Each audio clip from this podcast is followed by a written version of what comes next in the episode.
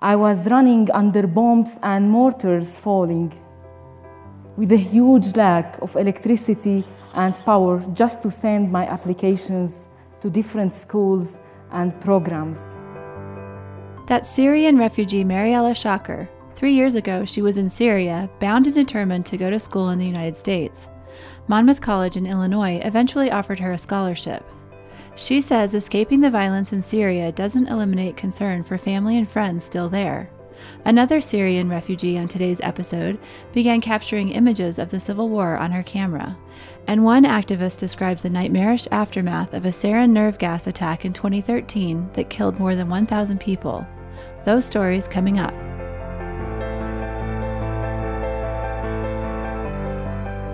This is Aspen Ideas to Go, the podcast that features compelling talks from the Aspen Ideas Festival and other events presented by the Aspen Institute.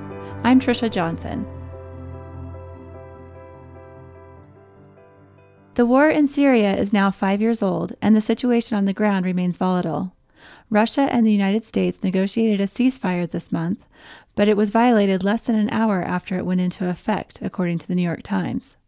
The quick transgression, combined with an escalation of fighting before the ceasefire, underscores the ongoing carnage of the civil war. One Aspen Ideas Festival speaker described the Syrian people as a population that has endured more of the horrors of contemporary history than any other group.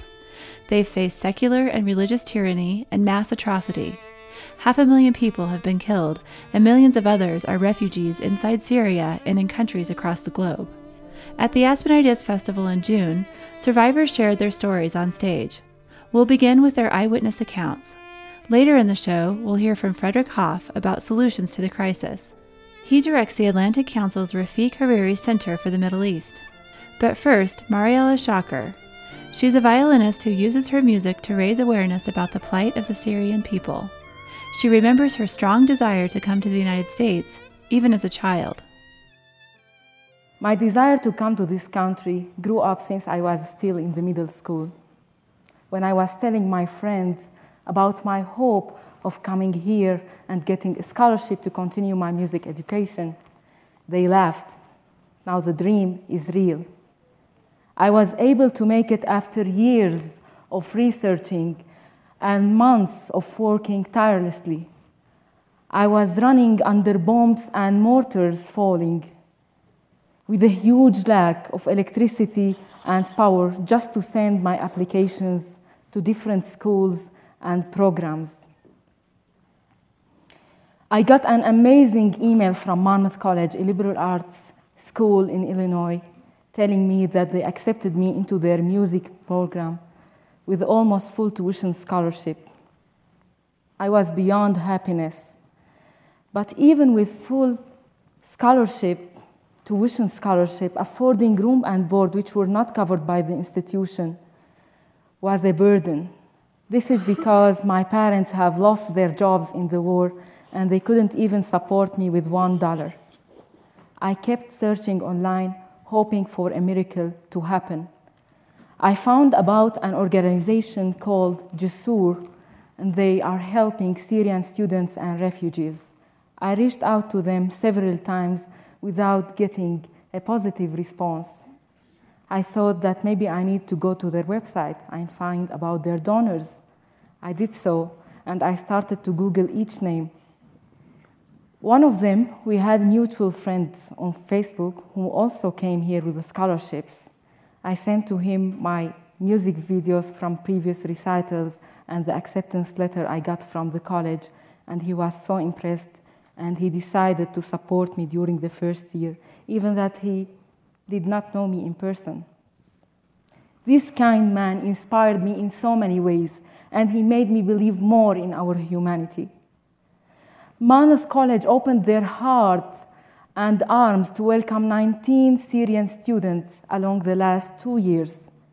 It was truly a life changing to each one of us, and we are immensely grateful. Although I feel safe here in the US, I live in a constant fear about my family and friends who are still struggling badly in Syria, surviving with the basic necessities of life. I wonder if they will be alive tomorrow.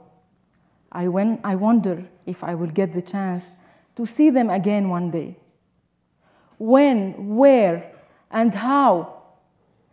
Being a refugee taught me to be tough on myself, to be independent, to be strong, and among all, to never give up. Since I arrived here, I have been working so hard to achieve success in the music world. I graduated from Monmouth College and I recently received another full tuition scholarship for the Master of Music program at DePaul University. I also performed and spoke at the White House, United Nations, Kennedy Center, and others. I was named as the Goodwill Peace Ambassador for the World Council of Arameans and Champion of Change, White House Champion of Change 2015. Unable to return back home, I was granted asylum and I recently received my green card. It's a great opportunity to express my deep gratefulness to the United States, to whom, without their great help and support, I wouldn't have been able to be here today. In fact, the United States has always been the warm haven for millions of refugees from all over the world. In Syria, we have great human potentials. I'm super proud, particularly of my Syrian friends who also made it to the US via scholarships three years ago. They graduated and now they are getting some wonderful job opportunities, such as Goldman Sachs, JP Morgan, Apple, and Google. Sadly, life now in Syria is rather impossible. We are experiencing horror and death every day. Hundreds of civilians are being killed and tortured by such a savage civil war.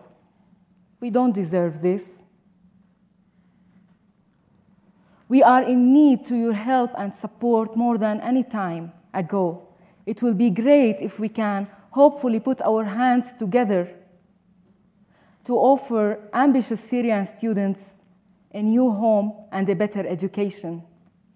I believe that there is nothing better than experiencing and investing in human being. One day we will go back to Syria and carry all the wonderful values we learned in America. Today, I consider myself as not just a legally legitimate Syrian citizen, but also a new and devoted young American woman.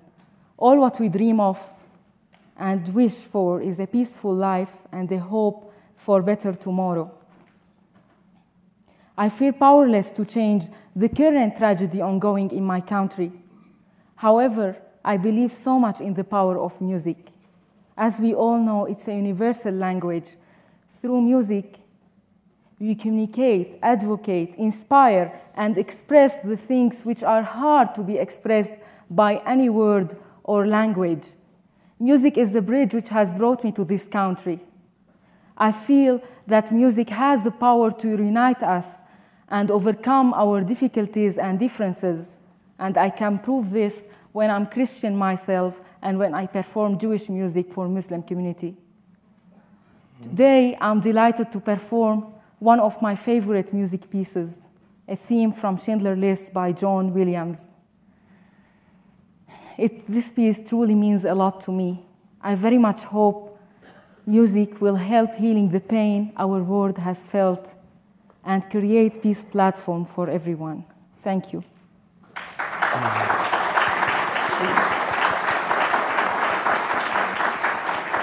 Mar- Marielle, I have one question for you. Tell me, where is your family now in Syria, and where were you when the, when the war began five years ago? I was still living in Syria by this time. Where? Where in Syria? In, in Aleppo. In Aleppo. And my family is still living there. I was the only able to leave based on the scholarship I received. And are you still in touch with them in Aleppo? Can you reach them? I try to call them every day just to make sure that they are still alive. It's very poor connections. I I always have a lot of difficulties being able to connect.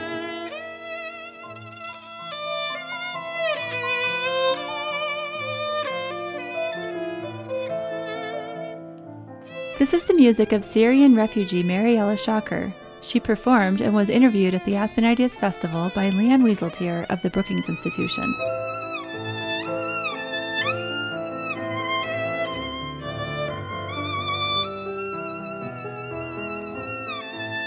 Next, we hear from Lubna Mrie. She joined the Syrian Revolution at age 21 and participated in demonstrations before using her camera to capture images of the war. She's interviewed by Leon Wieseltier. In the beginning of 2011, there was thousands of reasons to join the Syrian uprising. Um, so I became an activist, and someone today asked me, "What is, what do you mean by becoming an activist in Syria. Well, everything that you do here on daily basis, like just talk and speak your mind and um, speak about injustice. This is this is what it means to be an activist in the Syrian uh, uprising. But for me, it was more than that. I was um, I started to do uh, photography and just decided to do everything I can. Uh, in 2012, uh, my mom was killed uh, by uh, Assad secret forces. Sadly, one of my family members, which is my father, he, he's, he's, he's on the government side, he um, had a hand in it. It's a very mm. personal, very emotional thing to me, very painful. I don't really want to go uh, through details. Um, so I fled. So I was in Turkey. From Turkey, I went to the liberated areas in Syria. I started to work as a photographer, uh, as a photographer for uh, Reuters uh, on front lines. I think Syria, what needs right now is a no-fly zone and someone who would take an action.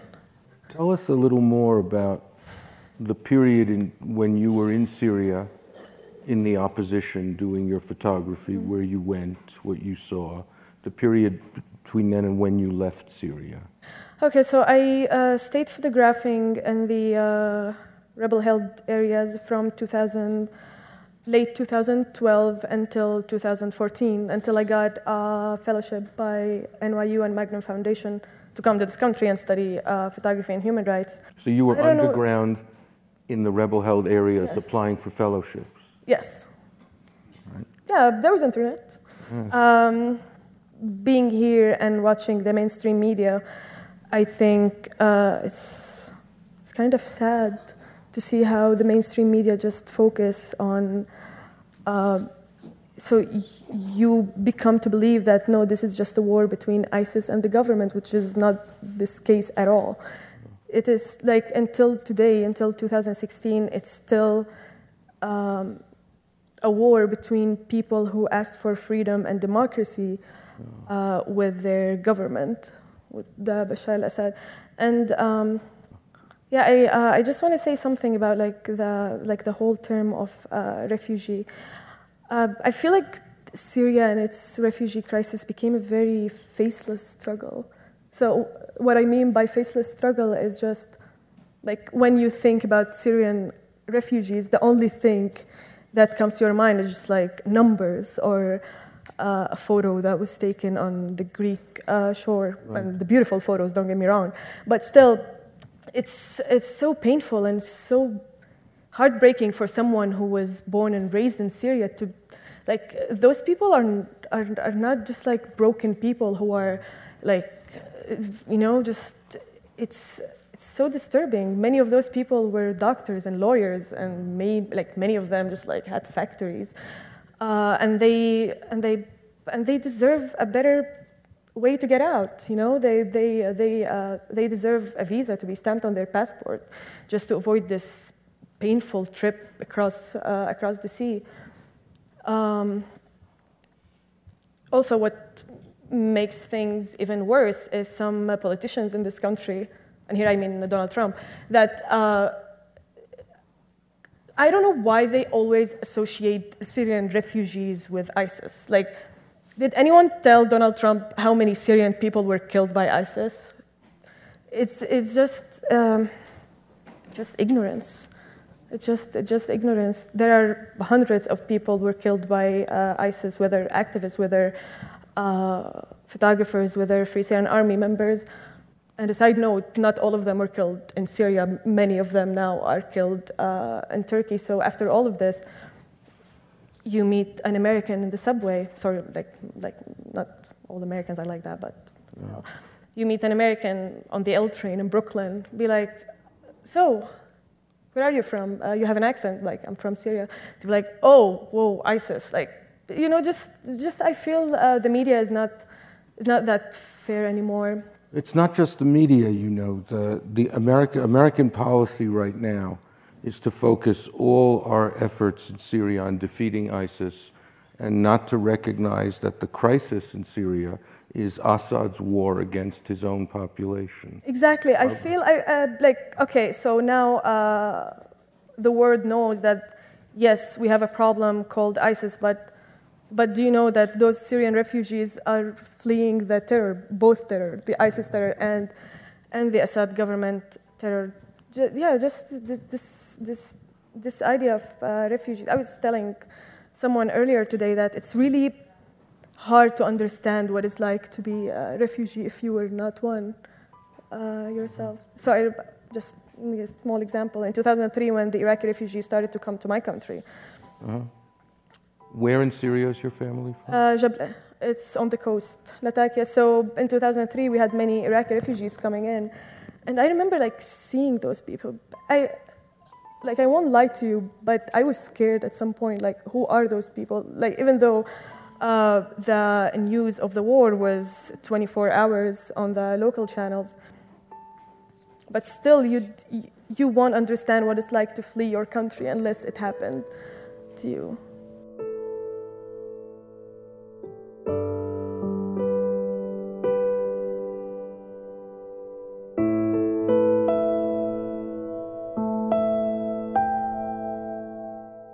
Al-Damouni is a Syrian activist who lives in East Ghouta near Damascus.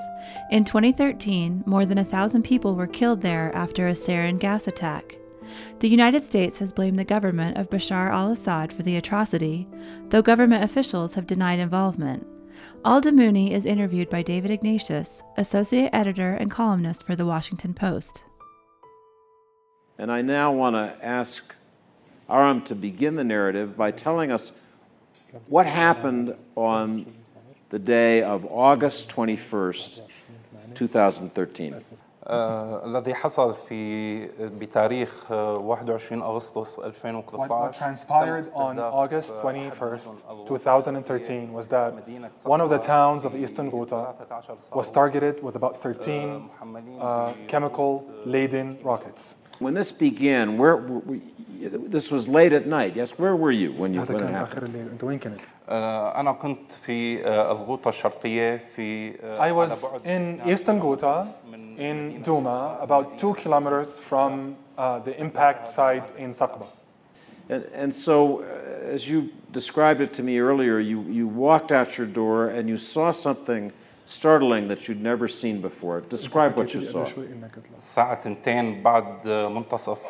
We about 2 a.m. we got mayday calls, an alarm mayday calls from uh, Saqba that dozens of civilians uh, were unconscious. So we headed straight to, to Saqba, and uh, our surprise, we found out that there were uh, dozens of bodies strewn across the streets. We didn't know if they were if they just passed out, or if they were dead or injured.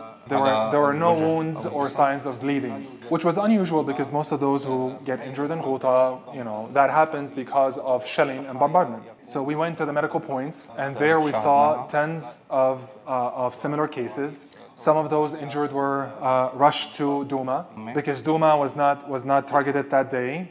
Aram, I want to ask you so that people can see with your eyes what, what you saw when you first came out at 2 a.m.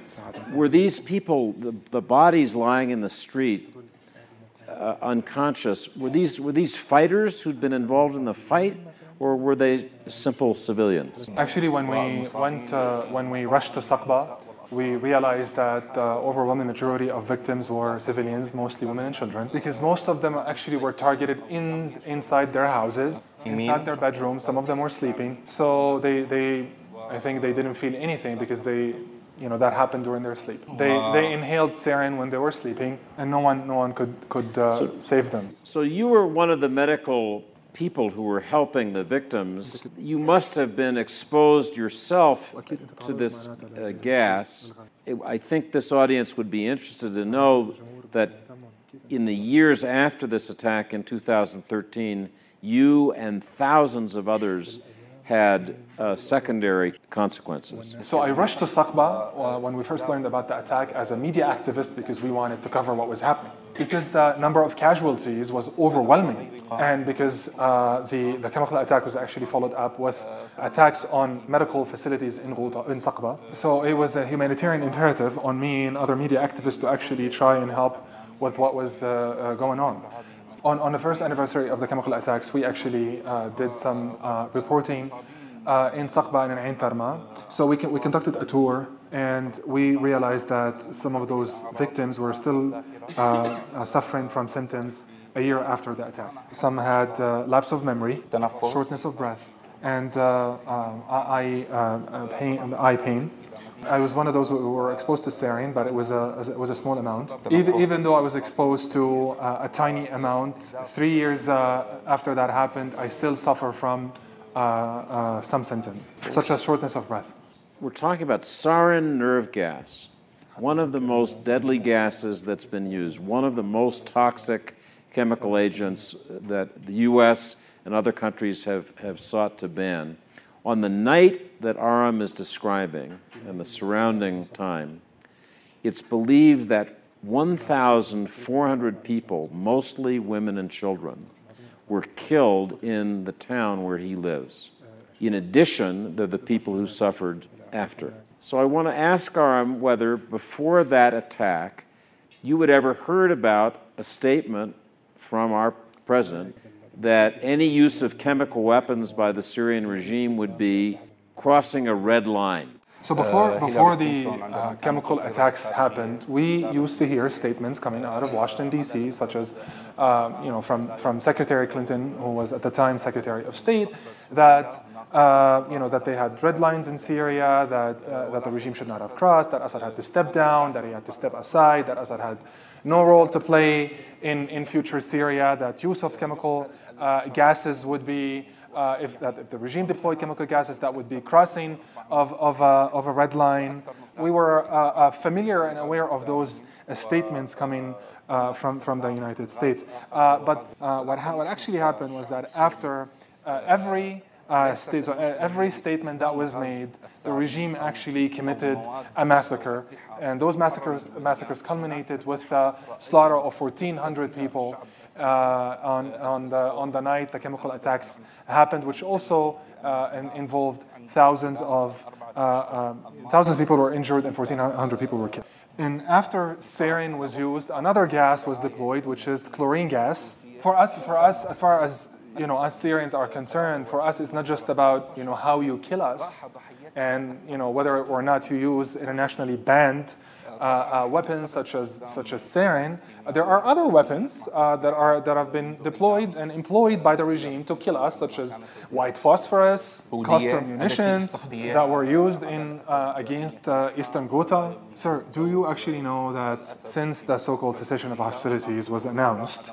Just in Ghouta, eastern Ghouta alone, uh, more than 23 massacres have been committed, resulting in more than 350 uh, uh, casualties uh, among civilians. I would just note, since this audience, uh, I'm sure, is aware that after this uh, attack in 2013 and the president's decision not to launch military strikes, an agreement was made to remove Syrian uh, chemical weapons jointly with Russian supervision. The Syrian American Medical Society uh, recently published a report saying that chemical weapons attacks have continued so frequently that they are, in the words of this group, the new normal. They counted 65 attacks with chlorine gas last year alone. That is in the year after all chemical weapons supposedly had been removed from Syria. So this is, uh, there's always a chance to draw another uh, red line. Um, I want to uh, ask uh, Aram, uh, because this is such a a painful story. There's another part of his life that I think people would be interested in, uh, in which Syrians are trying to build local governance in the areas that they control and make some kind of governance work. And maybe, Aram, you could tell us about the local councils that are operating uh, in East, East Ghouta and in other areas, what they're doing, and how you're trying to pick up the pieces after this uh, disaster. Uh, after we liberated towns in eastern Ghouta from the Assad regime, we established local councils. After Assad lost control of eastern Ghouta, Assad started targeting the infrastructure in, uh, in areas that were not under his control. As a result, we, we don't have, uh, uh, uh you know, the power was killed, and no, no um, you know, fuel, no you know, drinking water. So we established these local councils to try and provide some of those services. Eastern Ghouta has been under siege for more than three years now. Nothing in and out, including medicine, medications, uh, food. Without, within one year only, more than 500 people starved to death as a result of the siege. We pleaded with the international community and the United Nations. So the first time a UN delegation actually made it into Ghouta, it was that UN delegation was headed, by, headed up by a UN officer by the name of Yaqub al-Hulu. So they, they, they, uh, they brought in some, uh, some trucks with them, but those trucks were not, uh, uh were not, uh, were not even sufficient for 1% of, of uh, those living under siege in Ghouta. About 500,000 people live in Ghouta, suffer from lack of food, and medicine. Uh, so th these local councils try to meet some of those needs through basic uh, uh initiatives, such as uh, um, you know raising uh, crops in on some farmland, because Ghouta was the Ghouta was arable land.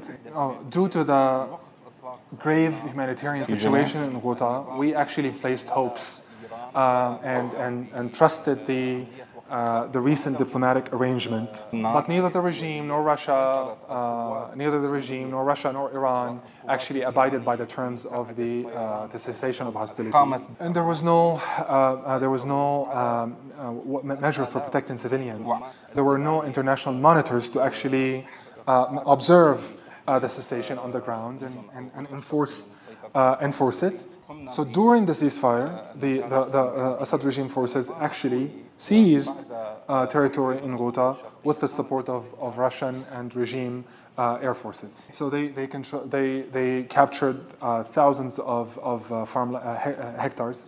Again, this is after the, the cessation of, of hostilities. So unfortunately, the time allotted for this session has ended. Uh, uh, this is, uh, Syria is an abstraction for all of us. It is a, a word that comes up almost every day in our presidential campaign. It's very unusual to be able to hear someone describe this not as an abstraction, but it's, something he lived through. So please join me in thanking him and all the people.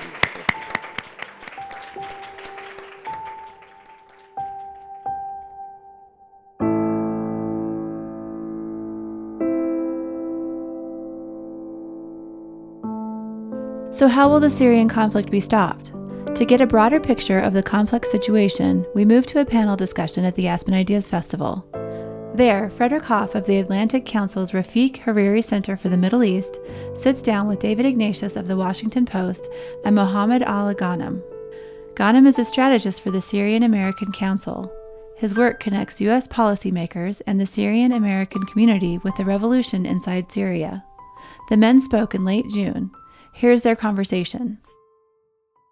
This last uh, part of our deep dive on Syria is meant to examine uh, what should be done.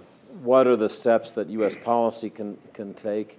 Uh, we'll be talking, I think, for many years about how, how these events happened. That's not our subject here. We want to focus on what can be done in the remainder of President Obama's administration uh, and what can be done by the next president. Uh, Mohammed and, and, and Fred have been introduced to you. I just want to add one thing about Fred. In his position at the Atlantic Council, he has been, more than anyone I know, the conscience for former Foreign Service officers, people who care deeply about this problem, who served in the U.S. government.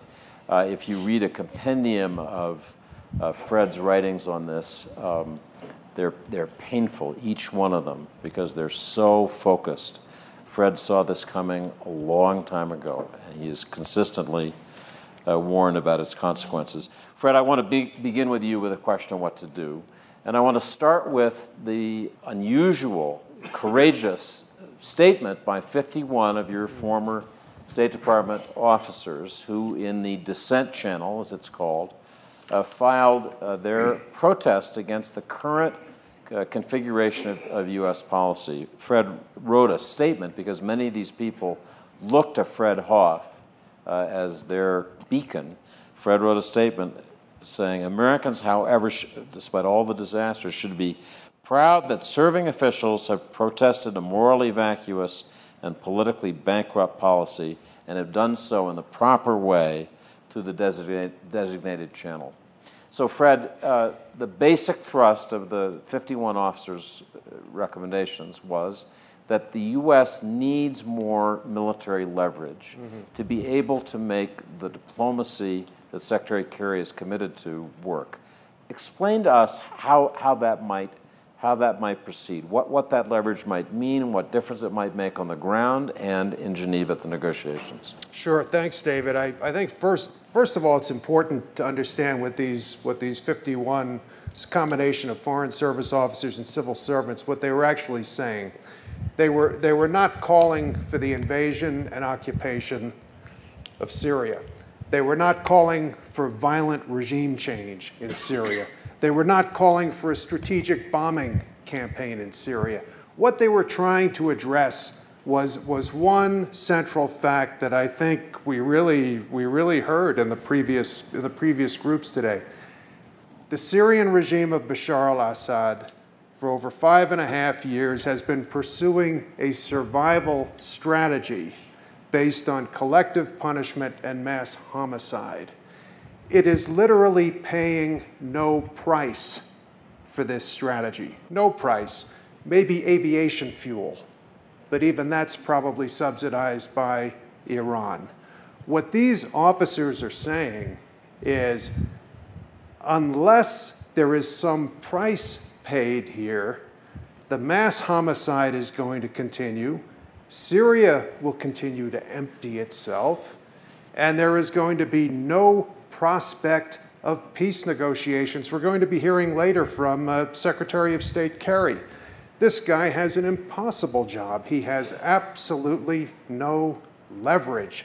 He's got a smile and a shoe shine, basically, and he's trying to convince the Russians and the Iranians to lean on their client to do the right thing. Now, these folks have come up with one answer uh, basically, cruise missiles against regime helicopter bases when they go up to attack civilians. That may be the answer. I'm not sure. I was once a military professional. I think what's needed here is for the President of the United States to turn to his Secretary of Defense and say, Look, Ash, we can't protect everyone in all places, but there's got to be a way to make this guy pay a price can you please give me some options? Cruise missiles may be on the menu. I don't know. But the key thing is a statement of intent by the American Commander in Chief to his Secretary of Defense. That's what's been lacking. So, Fred, let me just uh, push back. If President Obama or, or one of his advisors were here, they would say it's fine to talk about, about military leverage, but one thing we've learned as a country is this is a slippery slope. And what begins with a limited policy uh, quickly becomes something more than that. And we've seen President Obama has spoken to his military commanders and he's asked them, Can you assure me that if we start this, it won't end up in something much bigger? So, how would you answer that question, which I know uh, President Obama, uh, anybody in the White House would, would want to put to you? It's a legitimate question. I mean, what we know five and a half years into this crisis is that there are no silver bullets for Syria. This is the quintessential problem from hell. And given where we are now, five and a half years into this, our choices are basically between, between bad and worse. What I would urge, though, and I think what the president realizes, is that, is that, is that risk does not only attach to limited military strikes. Risk attaches to the way we've pursued this policy for the past five and a half years.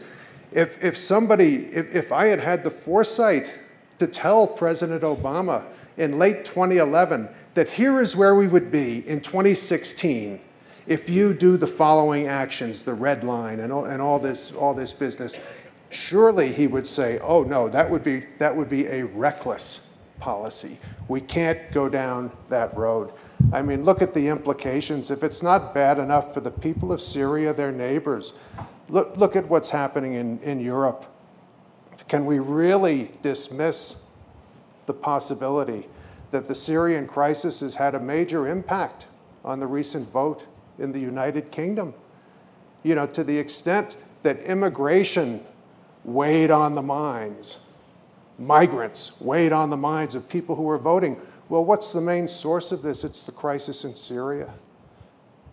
So if we're going to look at if we're going to look at risk, we, we ought to look at the, the, the risks attached to the way we've pursued this so far, leaving civilians on the bullseye, leaving Bashar al-Assad perfectly free to do what he wishes to civilians when he chooses to do it. Iraq, I think, taught uh, everyone in this room, taught the whole country the dangers of military intervention. This story that we've been listening to uh, from each of the participants has taught us all the dangers of not intervening. What the right policy is, uh, is, is somewhere in between. Mohammed, I want to uh, turn to you and ask you about what the president has been trying to do. Uh, last February 28, uh, Secretary Kerry announced with Minister Lavrov a process leading to, uh, it was argued, cessation of hostilities. Uh, the negotiations, the conversations will be centered in, in Geneva.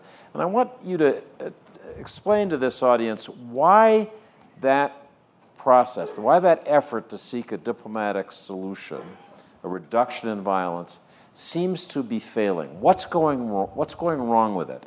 And what could be done to make that work better? About a year and a half ago, uh, we had a uh, meeting at the, at the White House, and it was with uh, senior officials. We realized that the administration had made the decision, although that was not communicated at the meeting, but we uh, were able to you know, read between the lines. We realized that the administration had made the decision that for the remainder of Mr. Obama's second term, they were mainly going to focus on uh, what, what they called violence reduction measures. Uh, so that's why they, they pursued a cessation of hostilities or a ceasefire uh, in, in Syria, and that they pretty much, although they didn't say that uh, explicitly, they pretty much uh, had given up uh, hope on an actual political track and transition in Syria. Of course, this was not communicated publicly.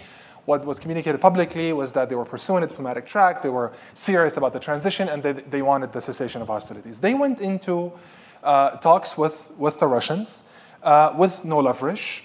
Uh, the Russians maximized their leverage before they went into talks in September 30th, 2015. They intervened in Syria. They, they started a bombing campaign against the Syrian opposition. So they had a lot of leverage. The American side had, had no leverage. So uh, fast forward to 2016, what actually transpired in Geneva, where you had this unit uh, that monitored Russian American unit that monitored uh, violations of the cessation of hostilities. What actually was, was going on there is basically them meeting, uh, and the American side would present daily violations, and, uh, and the Russians would, would deny that those violations happened, or would say it was not the Assad regime, or it was Nusra. Um, and uh, there was no enforcement mechanism. And like, uh, as, as Fred Hof said, uh, Secretary Kerry, old Secretary Kerry, could do was you know, pick up the phone and, and speak with Lavrov and, and, and say, you know, this is, you know, we, it's like we should, we should know better, it shouldn't be the case, we should, uh, this is not in the best interest of Russia. Uh, so those powers of persuasion uh, were insufficient, and because of that, this cessation of hostilities has actually collapsed because the regime was able to violate it at will. No enforcement mechanism, no monitors on the ground, and uh, then a, uh, the Syrian Al Qaeda uh, affiliate, Jabhat Nusra, that was not party to the ceasefire or the cessation of hostilities, after a month and about 45 days of continued violations at will by the regime and the Russians, they were able to convince others to you know, launch a counterattack and the ceasefire collapsed. And uh, they were only able to galvanize support when those violations occurred and there were no uh, consequences. So I think what should happen, what the, the next administration uh, uh, should do, is that they should definitely heed the, the calls of those 51 diplomats who all worked on Syria in different capacities at the State Department, and they should introduce what has uh, hitherto been missing in, in US policy towards Syria, which is consequences for failing to comply with serious diplomatic efforts. Otherwise, we're not going to get anywhere. So, Fred, it's amazing uh, to think that it was less than a year ago that Russia intervened militarily. Russia's become such a dominant fact on the ground now. Uh, in some ways, uh, uh, Russia has taught us a lesson in what the ruthless use of power uh, is about. You know, you've studied Syria, you've lived there, uh, you know it intimately. What difference uh, is this larger Russian role, this decisive Russian presence, going to make in terms of the, of the, future of that country and indeed the, the region? Are, are the Russians in the Middle East now in a, in a more serious way uh, to stay? Uh, I think uh, I think they are, and I think I, I think a lot of this uh, a lot of this goes to uh, President Putin's personal analysis uh, of what it's going to take for him to stay in power indefinitely in Russia. what Putin has been telling his own people and what he told the UN General Assembly last September, just before intervening, is that his agenda is to defeat the so called American regime change and democratization agenda in the Middle East. And where he intends to defeat it is in Syria. Uh, so Russia intervened uh, last September when, uh, when its client, Bashar al Assad, was having some military problems. They've reversed all that. Uh, they're on the verge now of besieging the city of Aleppo, causing more and more refugees to get on the road and uh, race in the direction of Turkey and perhaps ultimately in the, in the direction, of, uh, direction of Europe. Look, there, there, are, there, are no, there are no easy answers to this. Certainly, we shouldn't be looking for a military confrontation with Russia over Syria.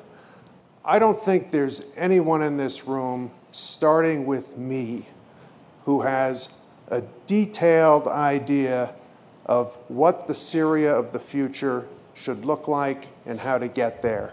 But I think I know one thing for sure. As long as civilians are on the bullseye, as long as civilians are on the bullseye, nothing good can happen. Period.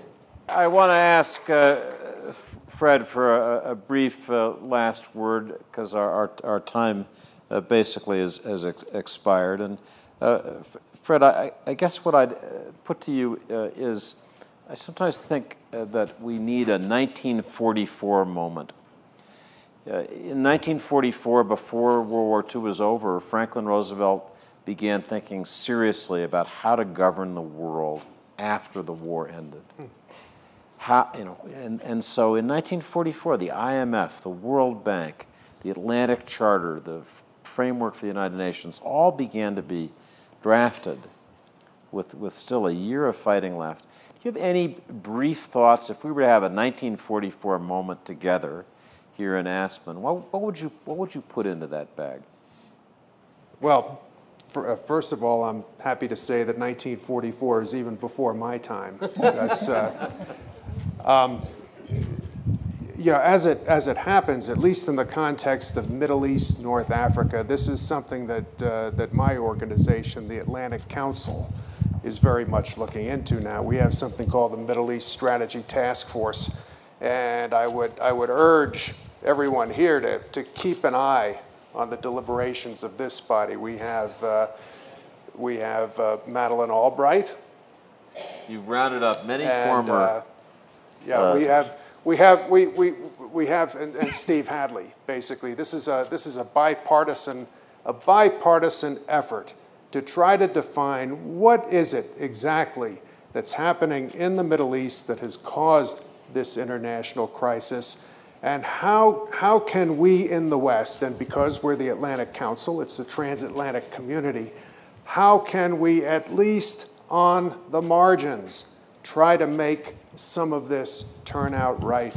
What we have from one end of Middle East, North Africa to the other is a crisis in governing legitimacy.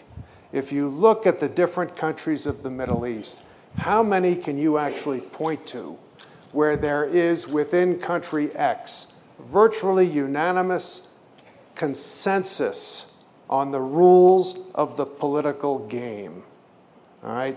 Some people may make an argument for Morocco, some for Jordan, but, but in general, what we're facing is a breakdown in political legitimacy. The, the question for most of these countries is what really follows the Ottoman Sultan as the source of political legitimacy? So we're, we're, looking into, uh, we're looking into ways and means where the West, where the transatlantic community can be helpful through education, through mostly, mostly soft power, uh, in helping the states of this region uh, come up with the right answers to end these civil wars and actually, uh, actually get their countries going on the right path. I don't know that it's a 1944 moment, but, uh, but at least we're trying. So when I listen to people like Mohammed Ghanem and, and, and Fred Hof, I know ju- just how serious this problem is. Also, I know what good policy would look like. So thank you very much. Frederic Hof directs the Atlantic Council's Rafik Hariri Center for the Middle East.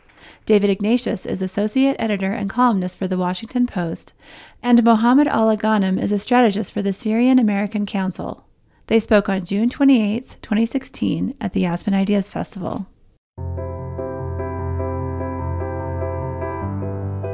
Make sure to subscribe to Aspen Ideas to Go on iTunes or your favorite podcast app.